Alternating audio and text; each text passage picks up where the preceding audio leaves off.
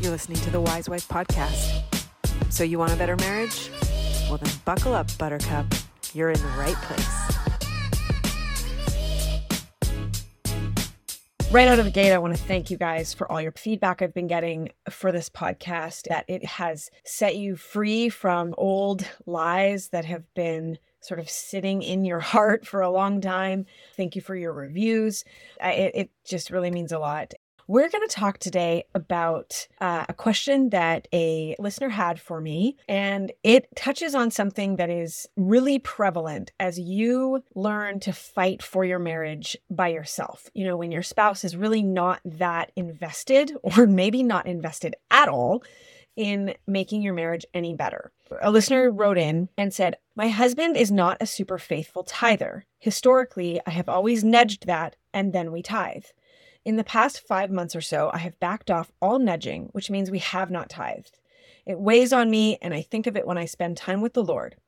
I want to submit to my husband, and I want to tithe, and I don't want to nag. Any thoughts on this? Oh, I have thoughts on this.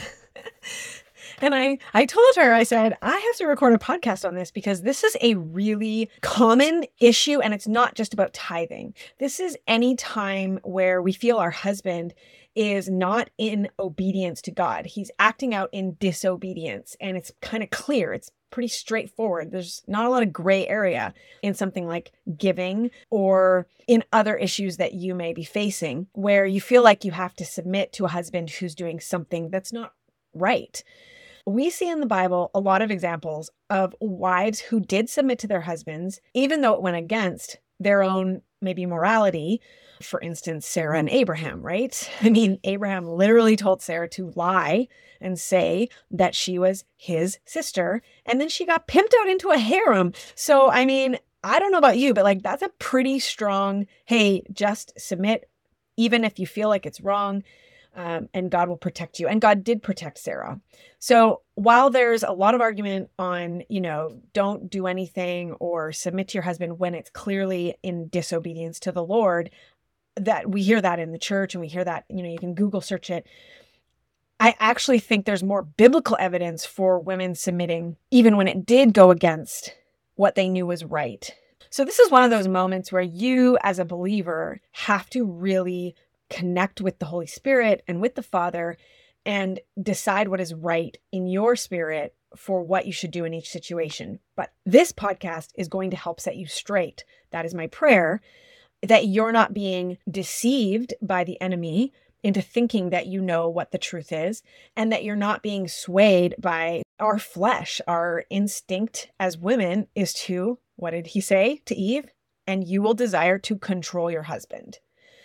So we need to first understand that at our core, the curse of Eve, we're talking Genesis, is that you will desire to control your husband. So everything that we feel is typically going through that flesh first, that flesh lens first. Like at my core, in my sinful brokenness, I desire to control my husband. It's literally straight from the mouth of God.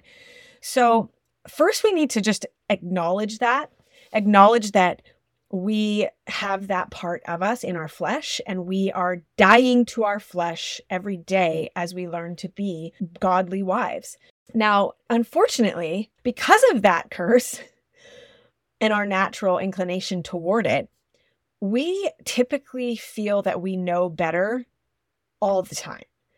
And I know that's kind of a sweeping generalization, but change my mind. Like, please tell me that you are a woman who does not think she knows how to load the dishwasher better. She knows how to do the laundry better. She knows how to parent the kids better. She knows how to handle um, social situations better. She knows how to pack the groceries in the car better. I mean, we literally guys, we we will be always warring that instinct that we know better and then wanting to sort of lecture our husbands. And if that doesn't relate to you, like you're awesome, you're incredible, I'm really happy for you. I can say that that that absolutely was me and it still is me although I have learned to die to my flesh and so I don't give in to that nearly as much as I used to. And now I'm very aware when I'm doing it. Praise God. Thank you Lord, you change people. So, okay, knowing that we have this natural inclination and knowing that we we often want to feel like we know better, what better way for the enemy to cause division in our marriages by convincing us that the thing we know better about is backed by biblical command? I mean, it makes total sense for the enemy to say, as he did to Eve, Oh, did God really say that? Because he just doesn't want you to be like him. That's what the enemy said, right? He tricked Eve, deceived her into thinking, you do know better. You know better than your husband. You should go to him. You should feed him this fruit. Yeah, you should do that. Because it's not that God is protecting you or keeping you safe or giving you this amazing blessing of Eden. No, no, no. He just doesn't want you to be like him. Okay, we hear that voice still today. And it is used against Christian women who are well meaning, me being one of them. I was absolutely one of them, thinking that we actually know what is best and we rely on this biblical justification. And I really believe that it is a ploy of the enemy and it is causing unnecessary division. And it is actually causing sin in us as we disrespect and dishonor our husband, and we therefore disrespect and dishonor the Lord. Okay, let's get into some real examples. This example that this reader has asked about, tithing, is a fantastic one because ultimately, we know in the word it says to give generously. It says to care for the widow, the orphan, and the poor. Tithing also is one of the only areas where God says, Test me. Go ahead, test me. See if I deliver for you.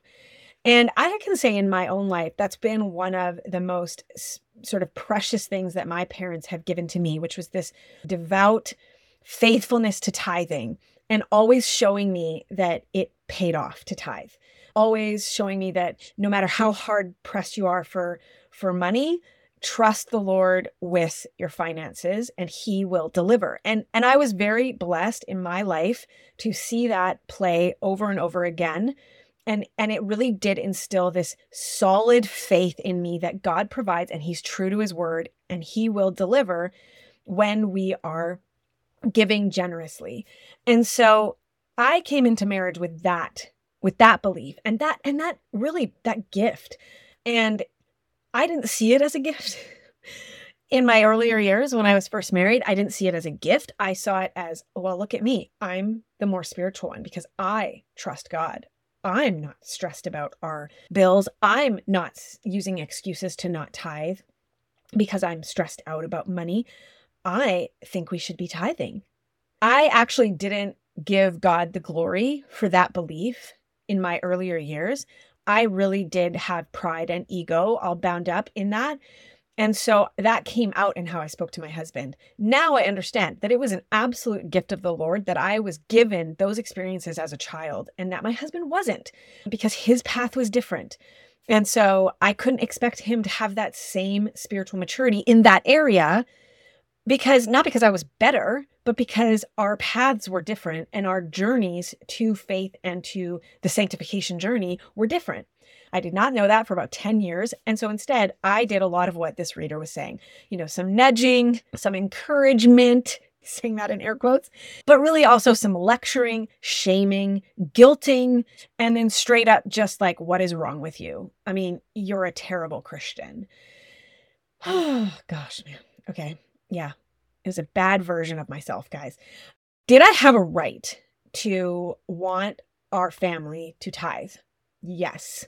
Is tithing the right thing to do? Yes. Does God command us to take care of the widow, the orphan, and the poor? Yes. So it would be very easy for me to take that and say, well, I have to take it upon myself to make sure my husband does this. And there's no biblical basis at all for that argument. In fact, it's quite the opposite. Eventually, I realized that it was not my place to control and manipulate my husband's spiritual journey. That this was his journey between him and God, and my role as his equal half was to stand in the gap in prayer and to fight the spiritual battle. If you haven't listened to last episode about fighting the right fight, that's the one you want to listen to, episode three.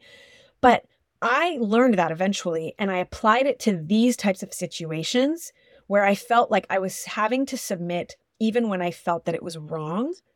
And again, use your spiritual intuition and connection with the Lord, be in your word, be in prayer. Don't say that you're hearing from the Lord if you don't read your Bible. Period, full stop. Go home. If you tell me that you hear from the Lord and you don't read your Bible, I'm telling you right now, you're not hearing from the Lord. You're hearing from demonic forces. That's a side note. That's a freebie. I'm giving you that one for free. Okay. So you read your word, you're seeking after the Lord, you're living in obedience. Then, yeah, trust your intuition and your Holy Spirit. He gave you the Holy Spirit as a guide so that we have direction in these types of situations. But again, do not get caught up in thinking that we know what is best. So that trumps everything else God has said to us in the Bible. Matthew 6 23 says, But an evil eye shuts out the light and plunges you into darkness. And this is where it gets real convicting. If the light you think you have is really darkness, how deep that darkness will be.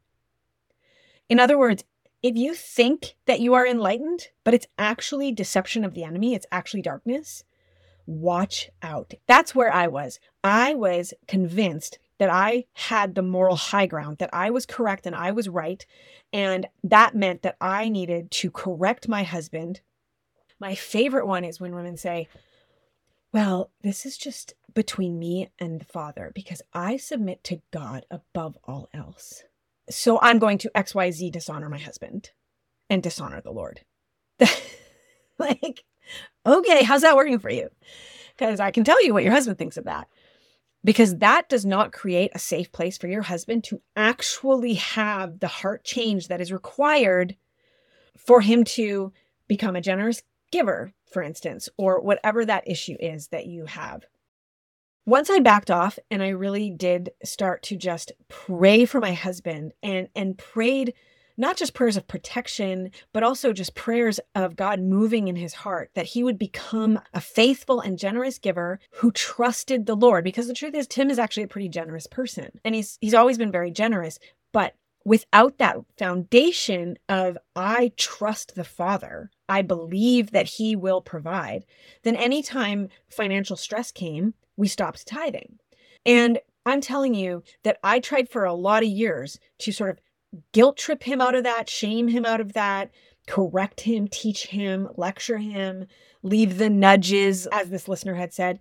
But none of that worked. It actually just drove him further away from the Lord because it created more tension between us and it created a defensive position in his heart. He now had to defend himself and that reinforced his belief which was which was faulty right? It was a faulty belief but i did not create a safe environment which i talk about in my book in the chapter about creating a safe place. I didn't create that safe place for him to be vulnerable and to let the lord come in. Instead his defenses were up and his walls were up and it was like my way or the highway. So i backed off of that right? And I learned to actually just leave him to the Lord and and really just honor the fact that he did not want to tithe and and I just went about managing our household as best as I could, managing our finances as best as I could, and trusting that the Lord would provide for me and the children. But listen, I am being obedient by not tithing. I'm actually obeying the Lord by honoring my husband and not tithing. And so I always was protected. I actually never felt like I went without in any of those years where it was really, really tough financially for us. Tim was the one that wore the burden on his shoulders, and the Lord did not let up on him, right? He didn't protect him, he didn't cover him. Tim stepped out of the umbrella of protection and decided he wanted to do it on his own way. I'm not tithing because I don't have the money right now, so I'm not tithing. Okay, so you step out from that umbrella, that covering of the Lord, and it's pretty stormy out there. And it got real stormy real fast, and it was not pleasant for him. And I had to sit back and not sit there and go, I told you so, we should be tithing. I told you, this is what I said.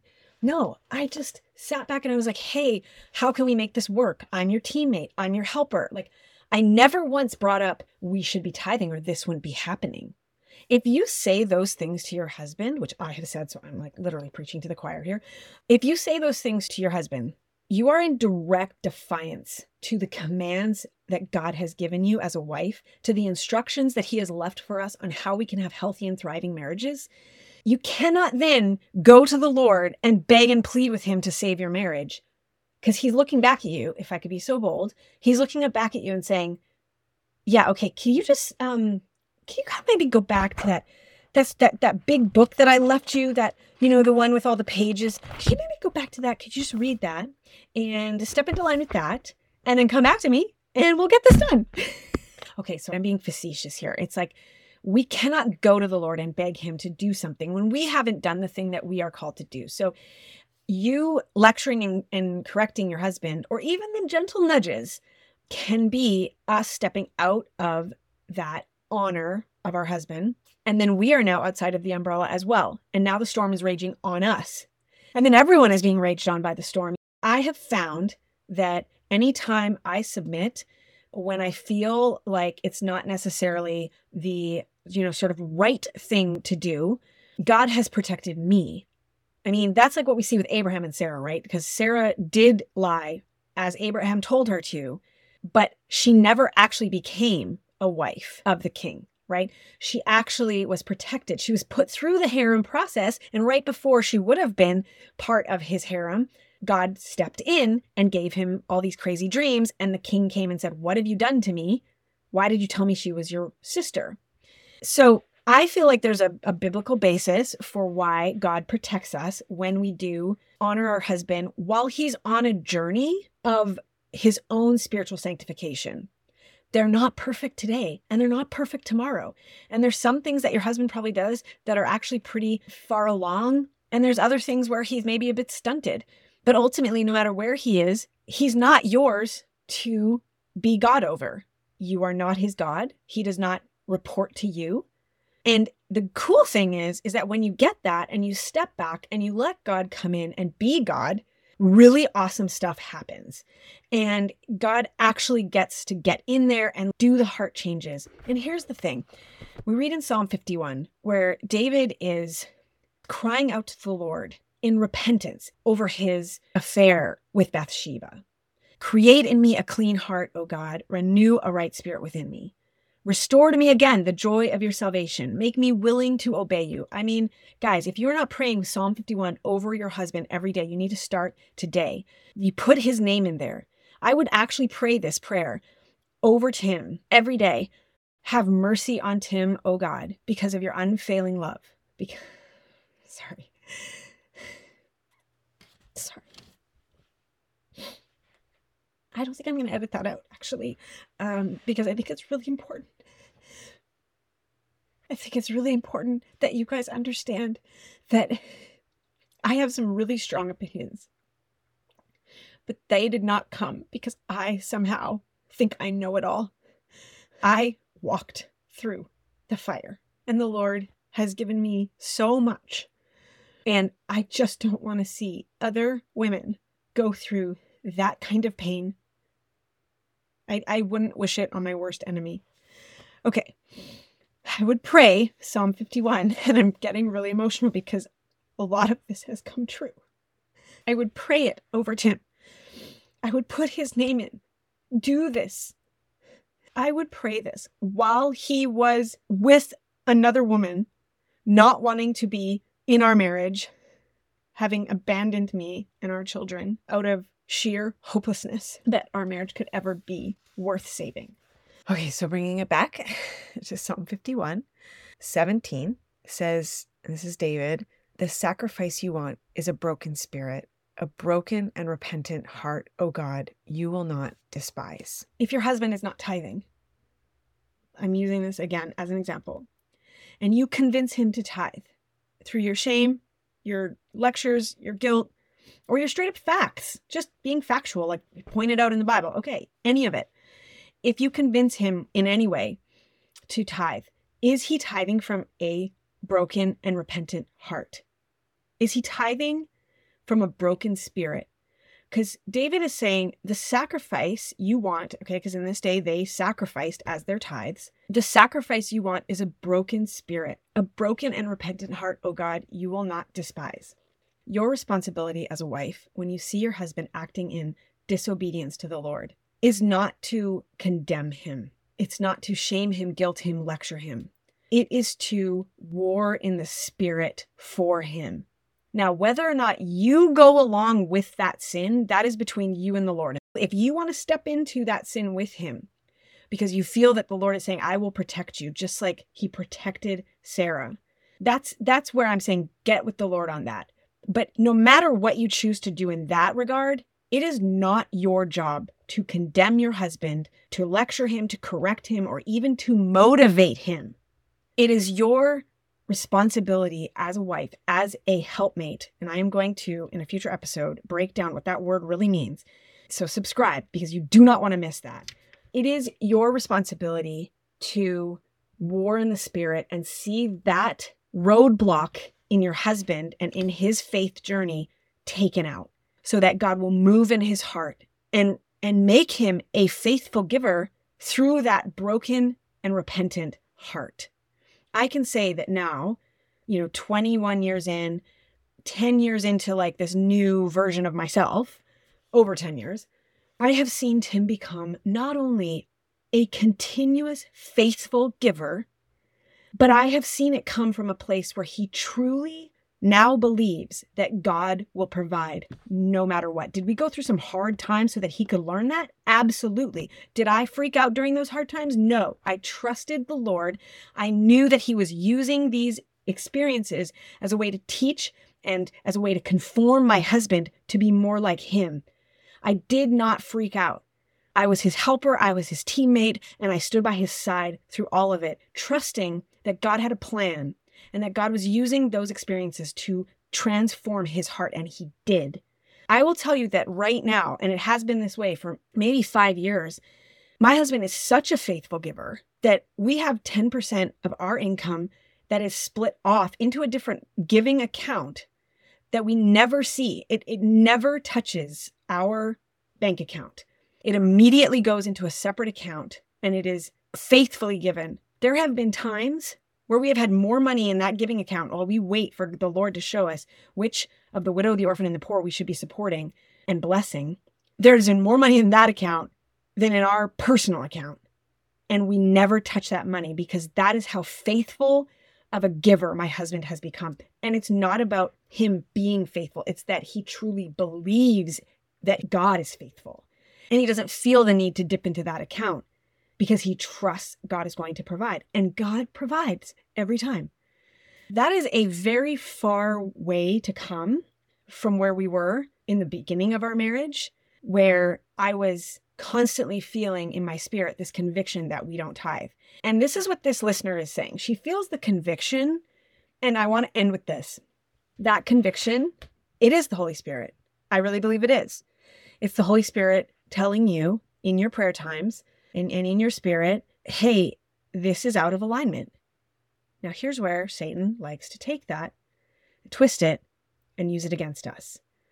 Instead of taking that intuition that the Holy Spirit has given you and getting on your knees and praying for your husband and seeing that breakthrough come through the movement that God makes in your own heart and in your husband, instead of taking that intuition and using it to motivate your prayers, your fasting, and, and your spiritual warring for your husband, the enemy likes to convince us, again, going back to the curse of Eve, that we should take that intuition and use it to correct our husband. So we don't go to our prayer closet. Instead, we go to our husband and we say, Well, the Lord told me XYZ. How can he argue with that? The Lord told me okay, so what is it? How can how can he def- how can he say anything against that? It will make him a terrible person. He can't say, "Well, the Lord actually didn't say that to you," because now he's calling you a liar. He can't say, "Well, the Lord might have said that, but I don't agree with him," because that makes him look like he defies the Lord. He can't say anything without being a bad guy. Do not go to your husband with the Lord told me. If you have something you really feel that God is burning on your heart to share with your husband, pray that he will open up the conversation, that he will give you a no brainer sign that it is the right time to talk to him about it. Otherwise, take it to your prayer closet and watch the Lord work. Okay, so by my like emotional breakdown reading Psalm 51, I think that you understand how every person who's fighting for their marriage deeply desires Psalm 51 to come true in their spouse's heart. Deeply desires their spouse to be repentant. The problem is is that we take it into our own hands. Whether it's about something simple like tithing or something more complex like infidelity, we take it into our own hands and we designate ourselves as God over our husbands. And we are not equipped for that role. We are not meant for that role, and we will fail miserably at that role. If that is you, and you know that you have been in that place where you have taken the spiritual headship of your family and you have lorded it over your husband in self righteous behavior, self righteous conversation, and I was there. That was how I got myself into the mess in the first place of divorce and separation. You don't want to continue on that path. It is empty, it is powerless, and it will give you nothing but destruction and breakdown. I have one beef with some of the more heavy hitting, you know, biblical wifehood resources is that I think some of them come at it from a very legalistic approach of if you do this, you're going to get a perfect husband. And I've never once said that, and I won't say that. Jesus said that in this life we will suffer for him. And while I have yet to see a single wife not benefit from submitting to her husband in all things, I, I, have not seen it. Of course, we've already talked about the caveat of physical abuse. Okay, that notwithstanding, I have never seen a woman left to suffer when she submitted to the Lord. She's always come out the beneficiary. Always. I did, everyone I've ever helped, in one way or another, they come out as the beneficiary. That being said, whether or not you get the miracle you are waiting for and praying for, the process of getting to that place is the reward. That's going to be really hard for some of you to hear because you feel like you're totally suffering. But just like we read in Galatians 6, verse 9, so don't get tired of doing what is good. Don't get discouraged and give up, for we will reap a harvest of blessing at the appropriate time. God is a good father, right? The Bible tells us that. We can believe it, we see it. So as you submit to your husband as unto the Lord, you can trust that he is going to protect you and cover you. And he's going to do the work in your husband. If he doesn't, just like Shadrach, Meshach, and Abednego, my God can save me from this fiery furnace. But, O king, if he doesn't, he is still God. Get used to praying that. Tell the enemy that even if he doesn't save me from this fiery furnace of my circumstances in my life, he is still God. And you will not shake that. You will not break me of that. I'll go down in this fire. If you get there, and when you get there, the blessing for you is beyond anything that we could ever imagine. I believe God is going to deliver for you. I believe that God honors every spouse who steps out in faith and loves their spouse the way they are called to love them and respects and honors their husband. I believe that God rewards that. But make sure your heart is in a place where you can, just like Shadrach, Meshach, and Abednego, say, even if he doesn't, you are still God. So don't get tired of doing what is good. Don't get discouraged and give up, for we will reap a harvest of blessing at the appropriate time. I pray that your harvest comes quickly and that the Lord would move swiftly in your life and in your marriage and in your spouse. Amen. Thanks for tuning in to the Wise Wife podcast. Go to wisewifeblueprint.com and download your free battle strategy. These are the five things you must do if you want to see breakthrough in your marriage. And remember, it takes two to save a marriage you and Jesus.